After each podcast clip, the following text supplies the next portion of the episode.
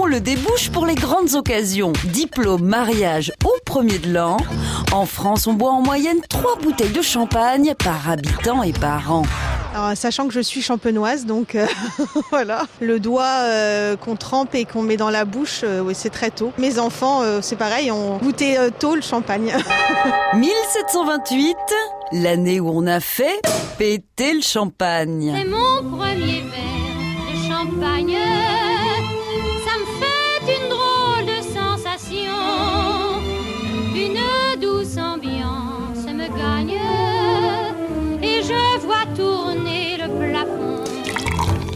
À partir du Moyen Âge, les religieux qui ont besoin de vin pour la messe deviennent de véritables vignerons.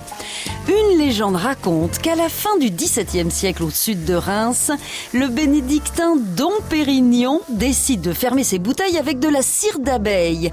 Mais en quelques semaines, la plupart explosent. Le vin a fait fermenter le sucre contenu dans la cire et libéré du gaz carbonique. C'est une révolution. Les rudements nous sait.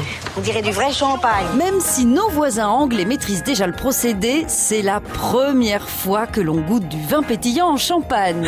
Mais au lieu de poursuivre dans cette voie, les moines s'escriment à chasser les bulles, considérées comme une hérésie. C'est au début du XVIIIe siècle que le mousseux commence à faire des émules.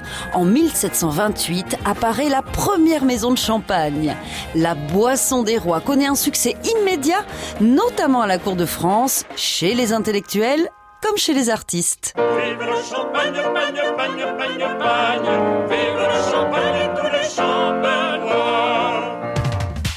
La placomusophilie n'est pas une maladie. C'est une passion qui consiste à collectionner les plaques de muselé qui coiffent les bouchons de champagne.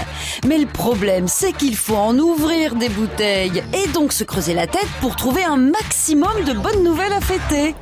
Oh bah flûte alors On n'arrête pas le progrès. À retrouver sur francebleu.fr.